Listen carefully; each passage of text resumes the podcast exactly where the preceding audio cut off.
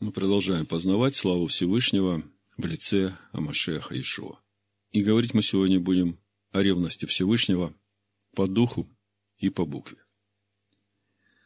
Всевышний дал нам Тору для научения. И каждый раз, начиная изучение очередной недельной главы, мы задаем себе вопрос. А чему Всевышний хочет научить нас сегодня через эту недельную главу? Наша глава начинается с того, что Всевышний заключает с Пинхасом завет Шалома, Брити Шалом, который для Пинхаса будет заветом священства вечного. Книга Бамидбар, 25 глава, с 10 стиха написано. «И сказала Данай Маше, говоря, Пинхас, сын Илязара, сына Аарона, священника, отвратил ярость мою от сынов Израилевых, возревновав по мне среди них.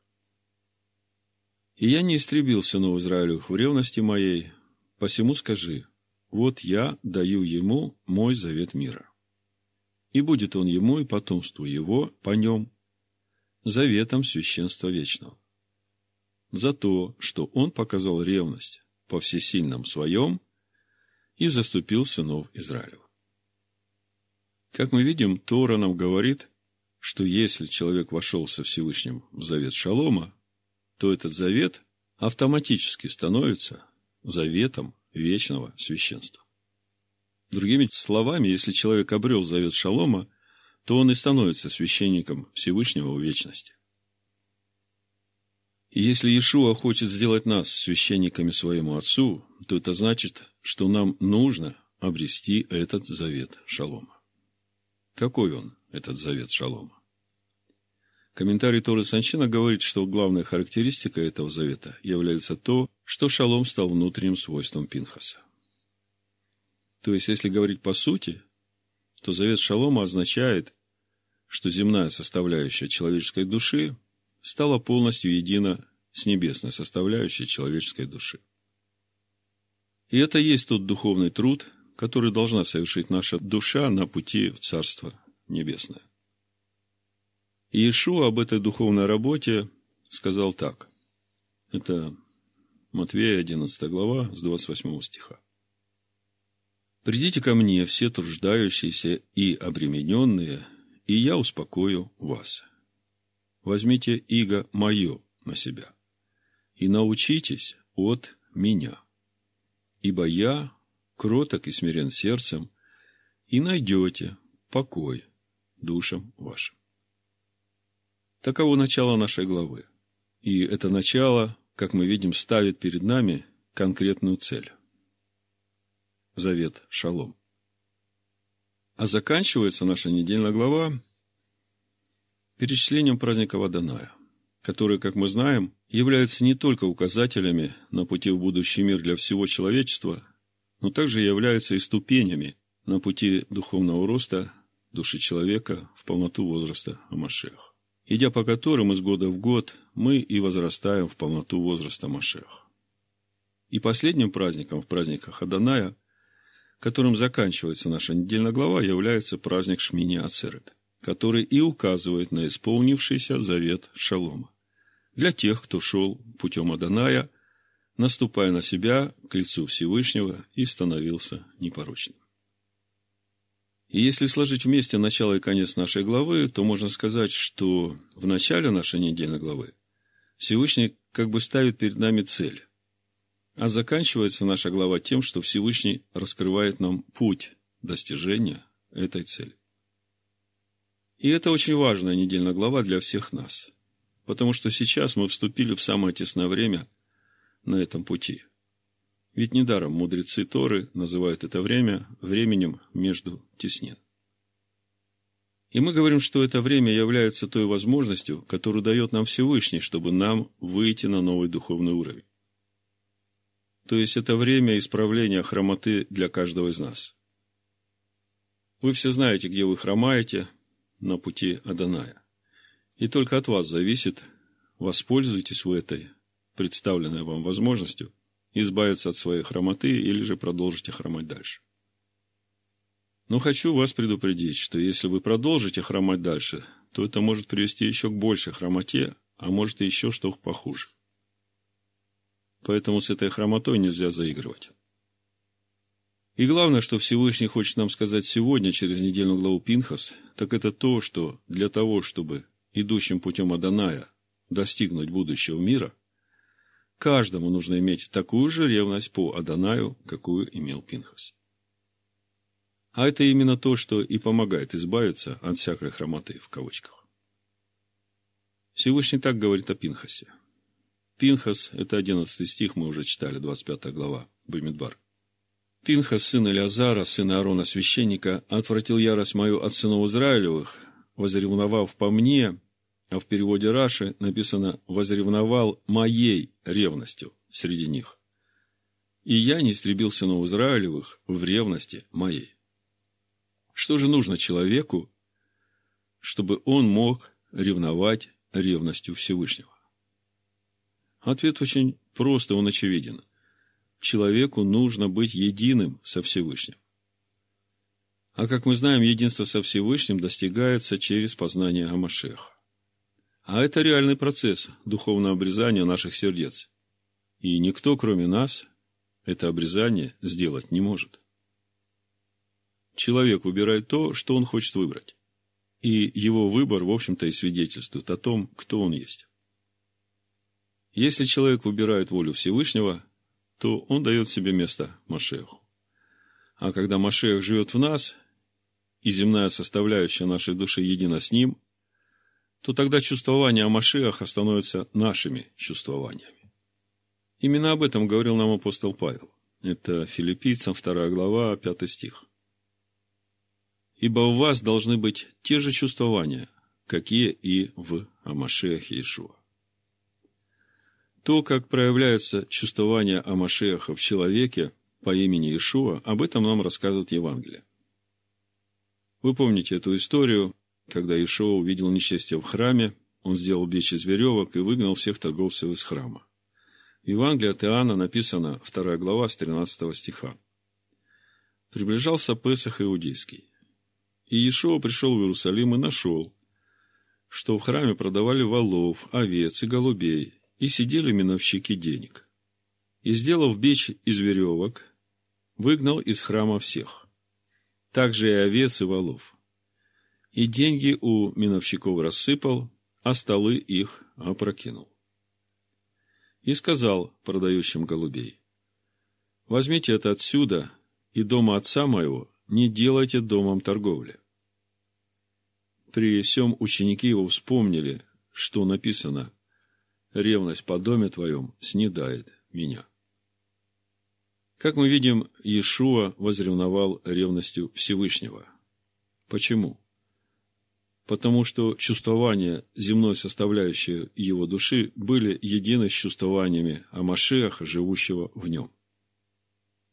В итоге мы можем сказать, что ревность Пинхаса является свидетельством того, что в нем живет Амашех, и поэтому чувствования Амашеха были едины с чувствованиями Пинхаса. А поскольку Амашех един с отцом, то именно поэтому Пинхас возревновал ревностью Всевышнего. И это свидетельство Пинхаса сделало его священником Всевышнего навеки. Если учесть тот факт, что Амашех Иешуа также призвал нас, чтобы сделать нас священниками Небесному Отцу, то из этого можно сделать вывод что если мы не будем ревновать ревностью Всевышнего, то мы не сможем быть священниками Всевышнего. Более того, становится под вопросом и достижение будущего мира, поскольку мы видим в нашей главе, что Всевышний хотел уничтожить весь народ, как написано в Бамидбар, 25 глава, 10-11 стих. И сказал Адонай Маше, говоря, Пинхас, сын Лязара, сына Аарона священника, отвратил ярость мою от сынов Израилевых, возревновал моей ревностью среди них, и я не истребил сынов Израилевых в ревности моей. И на этой неделе на разборе Торы мы задавались вопросом, а почему Всевышний хотел уничтожить весь народ, ведь не весь народ согрешил перед Всевышним блудодеянием с Баальпиором. Всевышний ведь судья справедливый. И тогда возникает вопрос, а почему Всевышний все-таки хотел уничтожить тех, кто не согрешил перед Всевышним блудодеянием с Баальпиором? И на разборе Торы мы увидели, насколько опасно для верующих молчаливое созерцание тех, кто на их глазах приступает к заповеди Всевышнего. В глазах Всевышнего такие молчаливые созерцатели становятся соучастниками этого греха. А в итоге, поскольку никто не выступил против этого благодеяния, Всевышний приказывает Маше повесить всех начальников общества. Маше смягчает этот приговор и говорит судьям, чтобы повесили тех, кто явно лидировали в этом блудодеянии. В общем, основанием для такого поступка у Маше было то, что произошло на первом году во время греха с поклонением золотому тельцу. Тогда Маше приказал поразить тех, кто имели явное свидетельство участия в блуде. И этим свидетельством были вспухшие животы после той воды, которую приготовил им Маше и заставил их пить. Хотя потом, как мы знаем, Всевышний поразил всех тех, кто молчаливо одобряли это блудодеяние и соучаствовали неявно в этом блудодеянии. Таких молчаливых созерцателей Иешуа называет теплыми книге Откровения, 3 главе, 14 стиха написано «И ангелу Лаодикийской церкви напиши, так говорит Аминь, свидетель верный и истинный, начало создания Всевышнего. Знаю твои дела, ты не холоден, не горяч. О, если бы ты был холоден или горяч, но как ты тепл, а не горяч, и не холоден, то извергну тебя из уст моих. Теплыми в нашей недельной главе как раз и были все сыны Израиля, которые не участвовали в благодеянии с Баальпиором, суть которого в поклонении праху через удовлетворение своих плотских похотей. Но при этом они не противостали этому блуду и не обличили своих единоверцев в этом блудодеянии. А в итоге в это молчаливое созерцание сделало их соучастниками этого блудодеяния. И в глазах Всевышнего они стали виновными так же, как и участники этого блудодейства. И поэтому Всевышний хотел уничтожить весь народ. Это все я сказал к тому, что если мы не будем ревновать ревностью Всевышнего, то мы не только не сможем быть священниками Всевышнего, но и становится под вопросом наше достижение будущего мира. Поэтому Всевышний дает повеление Маше враждовать с мадианитянами и поразить их. Это явное указание Всевышнего для нас сегодня. Поразить в себе все эти гнилые корни, в наших душах поклонение Буальпиору, суть которого, как я уже сказал, в поклонении праху, которое происходит через удовлетворение своих плотских похотей. Книга Бамидбар, 25 глава, 16-18 стих написано. «И сказала Данай Маше, говоря, враждуйте с мадианитянами и поражайте их, ибо они враждебно поступили с вами в коварстве своем, прелестив вас Фигором и Хазвою, дочерью начальника Медианского, сестрой своей, убитой в день поражения за Фигора. И после того, как Всевышний разобрался в своем народе с поклонниками Баальпиору, и, как мы видим, умерло в народе 24 тысячи человек. Подумайте, 24 тысячи человек, и это уже на сороковом году странствования, практически на самом входе в обетованную землю поколение, выросшее в пустыне, прошедшее всю пустыню, вдруг решило немного позаигрывать с похотями своей плоти. И, пожалуйста, умерли, не достигнув обетованной земли. Вот это то, о чем я говорю сегодня. Что если мы не будем ревновать ревностью Всевышнего, то мы не только не сможем быть священниками Всевышнего, но и становится под вопросом наше достижение будущего мира. И это очень серьезно. И вот здесь я хочу коснуться одного очень важного вопроса, а именно того, что можно ревновать ревностью Всевышнего по букве, а можно ревновать ревностью Всевышнего по духу. И как вы думаете, какая из этих двух ревностей является истинной ревностью Всевышнего? Помните, что сказал Иешуа женщине-самарянке? Иоанна 4 глава, с 22 стиха прочитаю. Здесь ответ. Какая ревность является истинной ревностью Всевышнего? Вы не знаете, которому кланяетесь, а мы знаем, которому кланяемся. Ибо спасение от иудеев. Но настанет время, и настало уже, когда истинные поклонники будут поклоняться Отцу в Духе и истине. То есть, э, спасение от иудеев, которые знают, которому кланяются. И они ему кланяются в Духе и истине. Настанет время, когда истинные поклонники будут поклоняться Отцу в Духе и истине, ибо таких поклонников Отец ищет себе.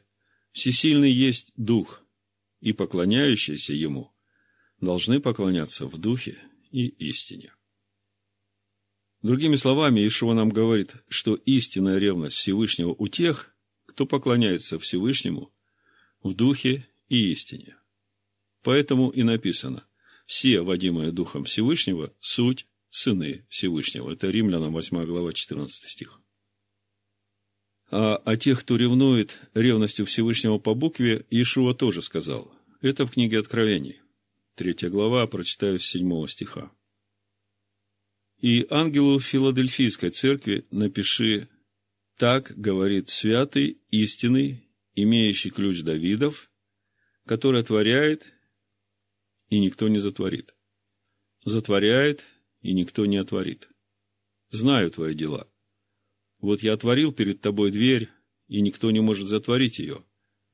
Ты немного имеешь силы и сохранил слово мое, и не отрекся имени моего. Вот я сделаю, что из сатанинского сборища, из тех, которые говорят о себе, что они иудеи, но не суть таковы, а лгут. Вот я сделаю, что они придут и поклонятся пред ногами твоими, и познают, что я возлюбил тебя. Другими словами, Всевышнего интересуют иудеи по сути, те, которые поклоняются Ему в истине, в своем духе.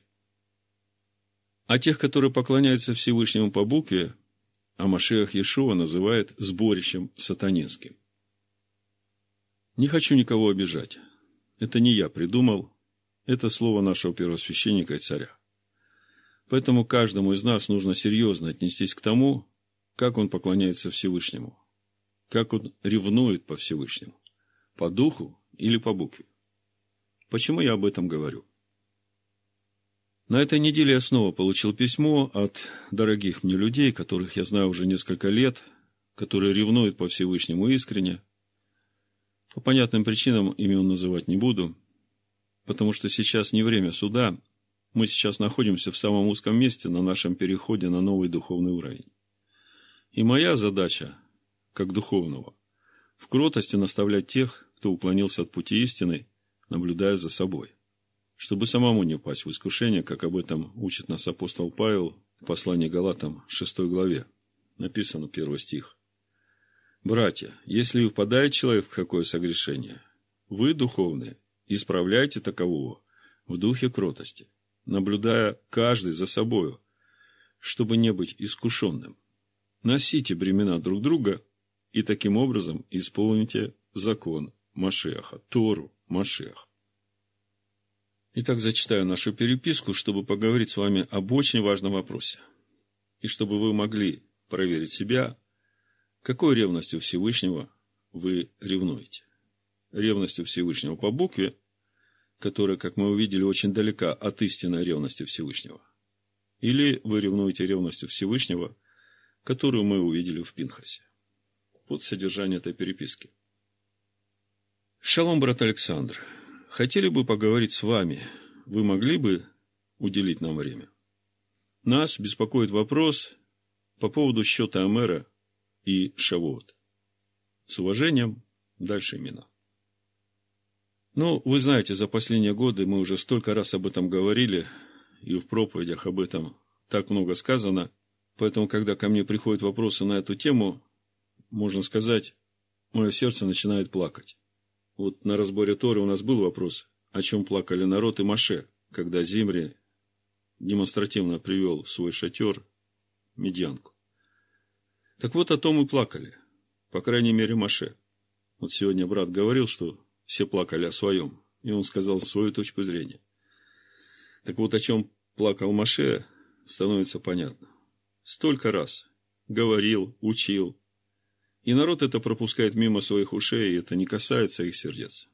Вопрос, почему? Ну, вот э, мой ответ на это письмо. Шалом вам. Все, как я слышу в своем сердце, есть в проповедях. Если вы слышите по-другому, то говорить надо не со мной, а со Всевышним. Задам вам только один вопрос.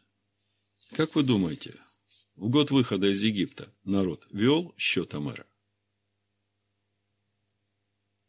Через несколько дней пришел ответ.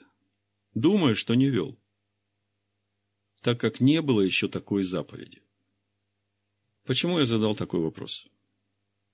Все дело в том, что если народ, вышедший из Египта, вел счет Амера, приготавливая себя ко встрече со Всевышним, то тогда получается, что выражение «мимохор» – это шаббат, которое одни переводят как «на следующий день после шаббата», а другие переводят как «на следующий день после дня отдохновения», которым является 15 число первого месяца, о котором сказано праздничное собрание, никакой работы не работайте. То если народ год выхода из Египта вел счет Амера, то тогда мимохор это шаббат означает на следующий день после дня отдохновения, которым является первый день праздника опресноков. И тогда не нужно ждать окончания шаббата и наступления первого дня после шаббата, чтобы начинать вести счет Амера. Почему так? Потому что точно известно, что народ вышел 15 числа первого месяца из Египта, и это был четверг. Если начать считать счет Амера на следующий день после этого дня, то есть пятницы, не дожидаясь воскресенья, то есть первого дня после шаббата, то 50-й день как раз и попадает на шестое число третьего месяца. И мы знаем, что Всевышний объявил свой завет народу, вышедшему из Египта, пришедшему к горе Хариф, именно 6 числа третьего месяца. Это все задокументировано в иудейских хронологиях. Другими словами, если народ год выхода из Египта вел счет Амера, то значит никакого первого дня недели, который наступит после Шаббата, ждать не нужно. И считать нужно всегда, начиная с 16 числа первого месяца, то есть на следующий день после первого дня праздника опресноков. Но если народ не вел счет Амера в год выхода, поскольку в заповеди написано, когда войдете в землю, то тогда начинаете считать мимохор это шаббат, то значит никакой подготовки к встрече со Всевышним в народе не происходило, и ни о каких очищениях от 49 уровней нечистоты речь вообще не идет. Вот именно здесь, по моему разумению, и находится граница между теми, кто читает Тору по букве, и теми, кто читает Тору по духу. Все дело в том, что такое отношение к Торе, когда человек говорит, что эта заповедь была дана народу после, то получается, что Всевышний Тору придумывает на ходу. То есть, сейчас мы подошли к еще более важному вопросу. Когда была написана Тора? Тора писала Всевышним через Маше в течение странствования в пустыне в течение 40 лет? Или же Тора была от начала, и по этой Торе Всевышний творит этот мир? А по сути мы снова вернулись к вопросу, как читаешь Тору, по букве или по духу? Какая в тебе ревность? Ревность Всевышнего по духу или ревность Всевышнего по букве? Всевышний да поможет мне сейчас объяснить это простыми словами. А по сути, это главный вопрос взаимоотношений человека со Всевышним. И он очень важен. От понимания этого вопроса будет зависеть, к какой группе иудеев каждый из нас будет относиться. К тем иудеям, которые по сути являются иудеями, или тем, которые относятся к сборищу сатанинскому. Ну, начнем с самого простого. С того, что если заповедь еще не была дана, то значит ли это, что ее нет и она не действует. Вот скажите мне, когда был дан закон о сате, о неверной жене? Но если смотреть по Торе, то этот закон дан во втором месяце второго года во время приготовления народа к первому переходу от горы Хариф в обетованную землю. Об этом мы читаем в книге Бамидбар. Прочитаю несколько фрагментов, тем более, что мы это недавно изучали – чтобы вы удостоверились в том, что закон о сате действительно был дан во втором году по выходе из Египта. Книга Бамидбар, пятая глава, буду читать с первого стиха. «И сказал Данай Маше, говоря, «Повели сынам Израилевым выслать из стана всех прокаженных, и всех имеющих истечение, и всех осквернившихся от мертвого, и мужчин и женщин вышлите. За стан вышлите их, чтобы не оскверняли они станов своих, среди которых я живу. И сделали так сыны Израилевы, и выслали их вон из стана, как говорил Адонай Маше, так и сделали сыны Израилевы. То есть идет подготовка сынов Израиля к первому переходу в обетованную землю. И здесь же, в пятой главе дальше, мы читаем закон о неверной жене, закон о соте. Я прочитаю его, хотя вы его знаете. И сказала Данай Маше, говоря, «Объяви сынам Израилевым и скажи им, если изменит кому жена и нарушит верность к нему, и переспит кто с ней и зальет семя, и это будет скрыто от глаз мужа ее, и она осквернится тайно, и не будет на нее свидетеля, и не будет уличена, и найдет на него дух ревности, и будет ревновать жену свою, когда она осквернена, или найдет на него дух ревности, и он будет ревновать жену свою, когда она не осквернена, пусть приведет муж жену свою к священнику и принесет за нее в жертву десятую часть эфы ячменной муки, но не возливает на нее елея и не кладет ливана. Потому что это приношение ревнования, приношение воспоминания, напоминающее о беззаконии. А священник пусть приведет и поставит ее пред лицо Аданая, и возьмет священник святой воды в глиняный сосуд, и возьмет священник земли с полу скини и положит в воду, и поставит священник жену пред лицо Аданая, и обнажит голову жены, и даст ей в руки приношение воспоминания. Это приношение ревнования. В руке уже у священника будет горькая вода, наводящая проклятие. И заклянет ее священник и скажет жене, если никто не переспал с тобою, и ты не осквернилась и не изменила мужу своему, то невредимо будешь от всей горькой воды, наводящей проклятие. Но если ты изменила мужу твоему и осквернилась, и если кто переспал с тобою, кроме мужа твоего, Тогда священник пусть заклянет жену клятвой проклятия и скажет священник жене, «Да предаст тебя Адонай проклятию и клятве в народе твоем, и да соделает Адонай лона твое опавшим и живот твой опухшим. И да пройдет вода сия, наводящая проклятие, во внутренность твою, чтобы опух живот твой и опала лона твое. И скажет жена Аминь, Аминь. То есть главный критерий проверки на неверность – пить живую воду, смешанную с прахом и если пьющий виновен, то успухнет его живот. И это будет видимым свидетельством его измены. И мы видим явно, что этот закон дан во втором году по выходу из Египта, поскольку после этого мы читаем в Торе, в 10 главе книги Бамидбар с 11 стиха, когда все приготовления были закончены, во второй год, во второй месяц, двадцатый день месяца, поднялось облако от скини откровения – и отправились сыны Израилевы по стану своим из пустыни Синайской, и остановилось облако в пустыне Паран. И поднялись они в первый раз по повелению Аданая, данному через Маше.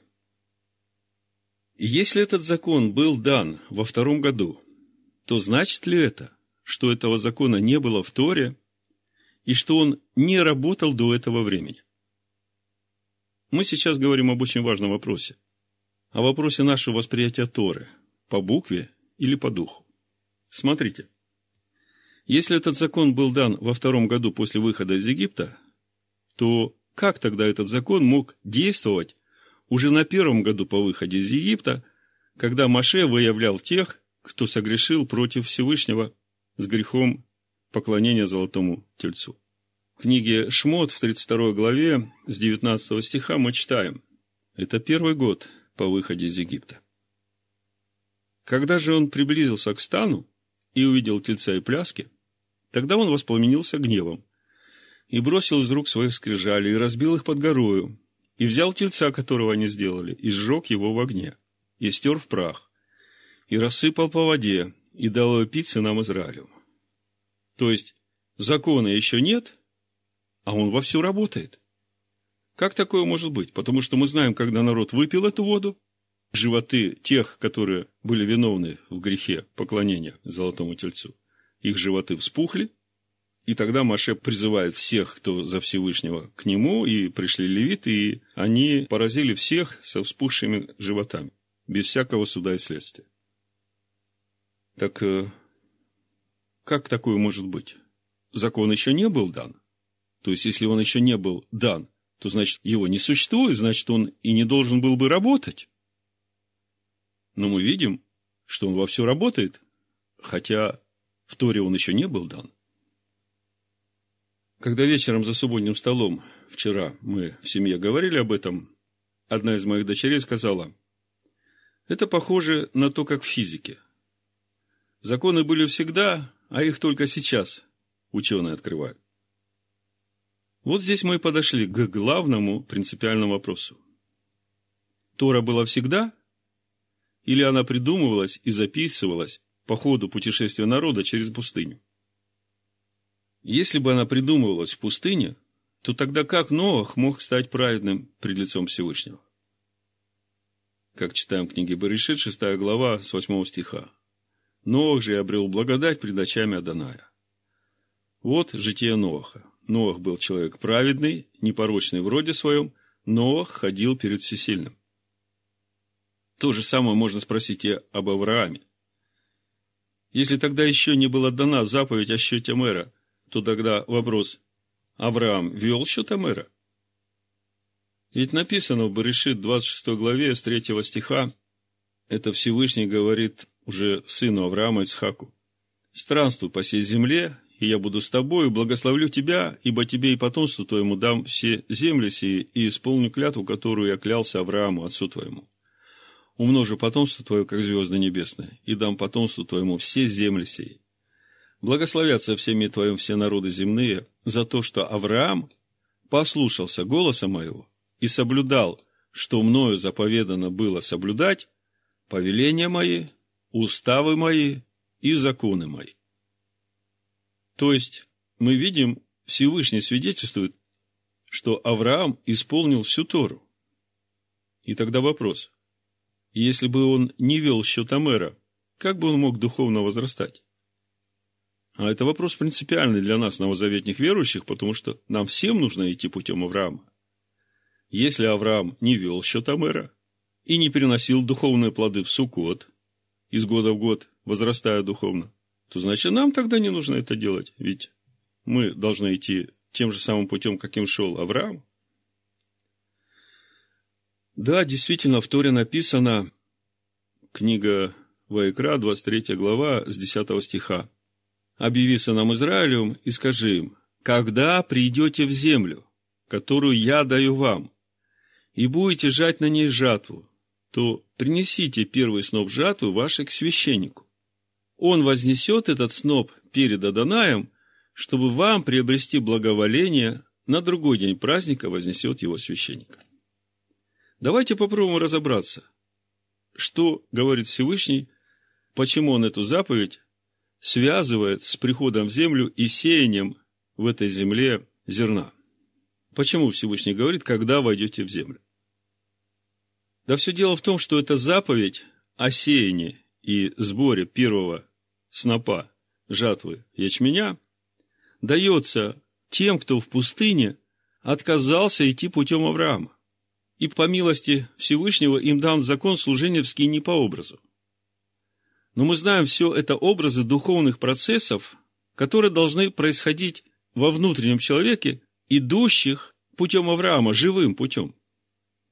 А сынам Израиля, вошедшим в обетованную землю со скиней по образу, нужно через послушание этой заповеди по плоти сохранить духовный смысл этой заповеди для тех, кто войдет в землю по духу.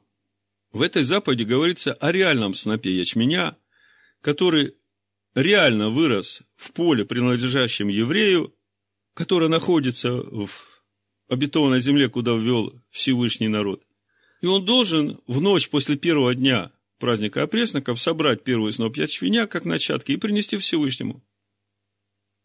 По сути, это ведь образы. Это точно так же, как с принесением в жертву Агнца Песах. Сыны Израиля приносили в жертву Агнца Песах все время, пока стоял храм. Но потом пришел Иешуа и сам стал этим агнцем, хотя мы знаем, что агнец был заклан еще до создания мира. Также и с первым снопом, который по духу указывает на воскресение человека по имени Иешуа в прославленном теле – рожденного от еврейской женщины с таким же смертным телом, как у нас. и который полностью стал единый с Хамашеахом, живущим в нем, он воскресает в прославленном теле, и он первенец.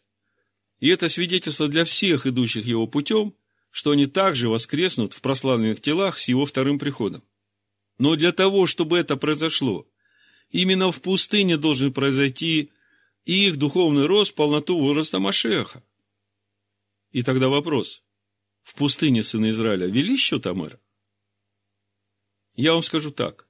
Те, кто шел путем Авраама, живым путем, наступая на себя к лицу Всевышнего и становились непорочными, то есть поклонялись Всевышнему в духе истине, они вели счет Амера, начиная с самого выхода из Египта.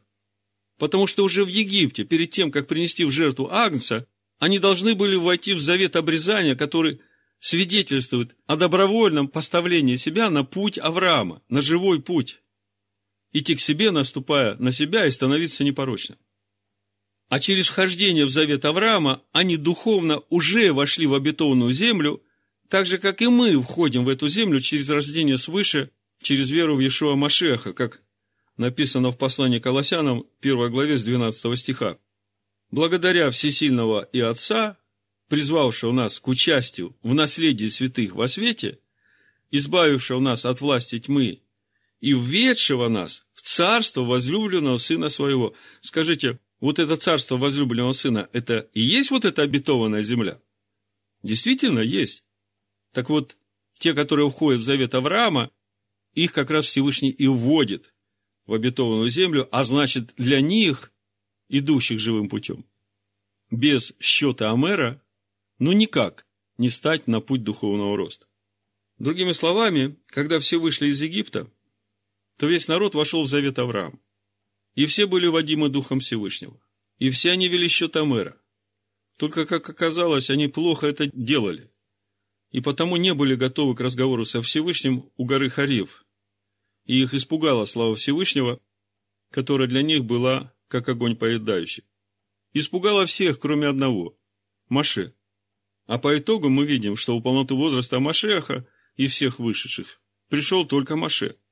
Так вот, если сыны Израиля в год выхода из Египта вели счет Амера, то тогда получается, что они не ждали окончания субботы, чтобы начать считать с воскресенья.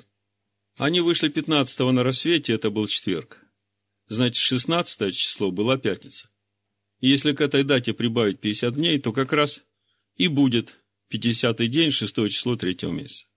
А если бы начинали считать с воскресенья, то тогда Шавуот бы выпал на два дня позже, то есть на 8 число третьего месяца.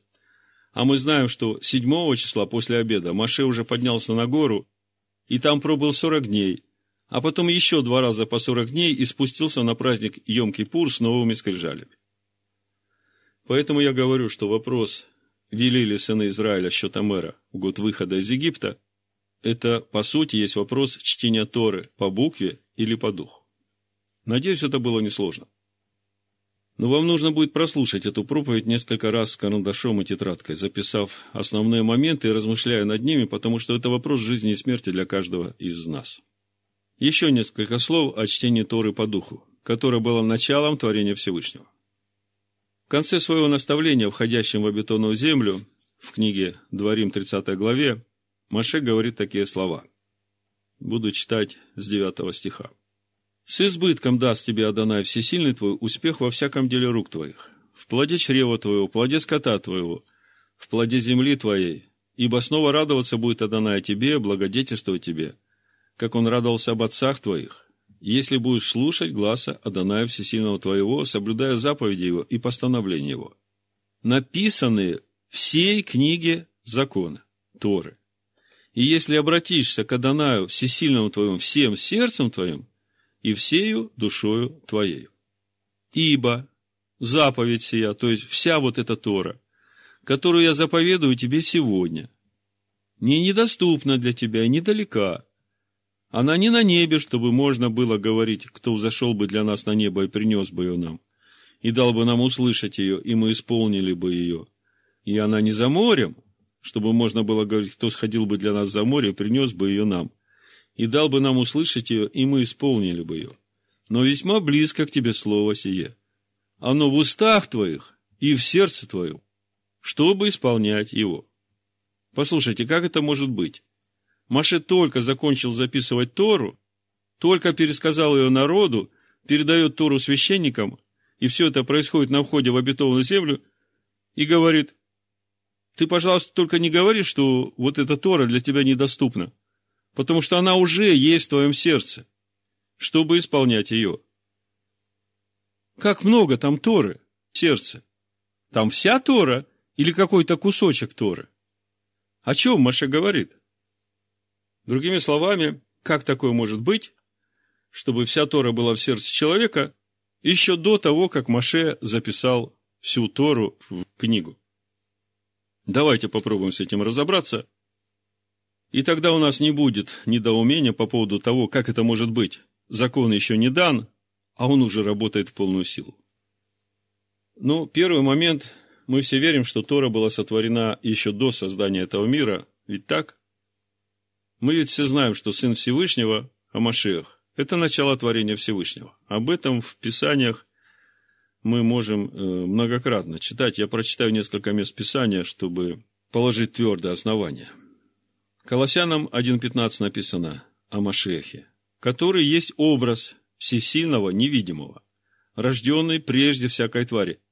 Именно по этому образу Всевышний собирается творить человека. Откровение, 3 глава, 14 стих. «И ангелу Лаодикийской церкви напиши, так говорит Аминь, свидетель верный и истинный, начало создания Всевышнего. То есть, Сын Всевышнего, Машиах, это начало создания Всевышнего, а Он есть Слово Всевышнего. Притча, 8 глава, с 22 стиха, премудрость говорит. Адонай имел меня началом пути своего прежде созданий своих, искони. От века я помазана от начала прежде бытия земли. Я родилась, смотрите, премудрость все-таки родилась, у нее есть начало, но начало этой премудрости прежде бытия земли. Я родилась, когда еще не существовали бездны, когда еще не было источников обильных водой. Я родилась прежде, нежели вооружены были горы, прежде холмов, когда еще он не сотворил ни земли, ни полей, ни начальных пылинок вселенной. Когда он уготовлял небеса, я была там. Когда он проводил круговую черту по лицу бездны – когда утверждал вверху облака, когда укреплял источники бездны, когда давал морю устав, чтобы воды не переступали пределов его, когда полагал основание земли, тогда я была при нем художницей и была радостью всякий день, веселясь пред лицом его во все время, веселясь на земном кругу его, и радость моя была с сынами человеческими. То есть мы видим, что премудрость Всевышнего – это и есть начало творения Всевышнего – и она была рождена прежде создания мира. То же самое мы читаем в послании евреям, первой главе о Сыне Всевышнего Машехе. Первая глава, первый стих послания евреям. Всесильный многократно и многообразно говоривший из древля отцам в пророках, в последние дни сии говорил нам в Сыне, которого поставил наследником всего, через которого и веки сотворил. Думаю, этого достаточно, чтобы увидеть, что Машех – Сын Всевышнего, который есть живая Тора, существовал еще до создания этого мира. И он является тем образом, по которому Всевышний творит человека. Вы только задумайтесь. Оказывается, Всевышний собирается сотворить человека по своему образу и подобию, и он творит его по своей живой Торе. Давайте посмотрим, как он это делает. Я уже заканчиваю. Берешит, первая глава, 26-27 стих. «И сказал Всесильный, сотворим человека по образу нашему и по подобию нашему. И да владычествуют они над рыбами морскими, и над птицами небесными, и над скотом, и над всей землею, и над всеми гадами, присмыкающимся по земле. И сотворил всесильный человека по образу своему. По образу всесильного сотворил его, мужчину и женщину сотворил их. Дальше во второй главе мы читаем, как это было. «И создал Адонай всесильный человека из праха земного, и вдунул в лицо его дыхание жизни. И стал человек душою живою». А в плаче Еремии мы читаем, что дыхание жизни – это и есть Машиах Адоная, живая Тора, Причем вся целиком. Плач Еремии 4.20 написано «Дыхание жизни нашей, Машиах Аданая, пойман в ямы их». Это о народах. Тот, о котором мы говорили, еврейский народ говорил, под тенью его будем жить среди народов. То, что именно так это и было, то, что при сотворении Всевышний вложил всю Тору в сердце человека, об этом также нам говорит и Экклезиаст. Третья глава, одиннадцатый стих написано, «Все соделал он прекрасным в свое время, в синодальном переводе написано, и вложил мир в сердце их. Вот это слово «мир» в Торе написано «олам». Это по стронгу 57-69, значение «долгое время», «вечность», «вечно», «вовек». То есть, все соделал он прекрасным в свое время и вложил вечность в сердце их. Хотя человек не может постигнуть дел, которые всесильный делает от начала и до конца. Что значит вложил вечность в сердце их? О какой вечности речь идет? Только Тора соединяет нас с вечностью. Все соделал Всевышний прекрасным в свое время. И вложил вечность в наши сердца. И живущий по духу никогда не скажет, что Всевышний мне еще не дал эту заповедь, поэтому мне ее не нужно исполнять, пока я не приду в землю. Потому что тот, кто живет по духу, он уже находится в этой земле. Все живущие по духу уже вошли в эту землю. И неважно, живет человек в наше время или речь идет о тех, кто только вышли из Египта. У живущих по духу уже вся Тора вложена в их сердца. И только ревность Пинхаса может сделать наши сердца едиными с ревностью Всевышнего. А для этого надо, так же как Пинхас, разобраться с медьянцами в своих сердцах и в своих душах, которые влекут нас к тому, чтобы поклоняться похотям своей плоти, по сути, поклоняясь праху. Поэтому очень важно сегодня каждому из нас проверить себя и посмотреть, а какая ревность во мне горит, по букве или по духу. Пора просыпаться. Не расточайте драгоценное время напрасно. Всевышний да будет всем нам помощником в это замечательное время, время между теснин, возможность, которую Он дал нам перейти на новый духовный уровень. Всевышний да благословит всех нас в имени Машеха Ишуа. Аминь.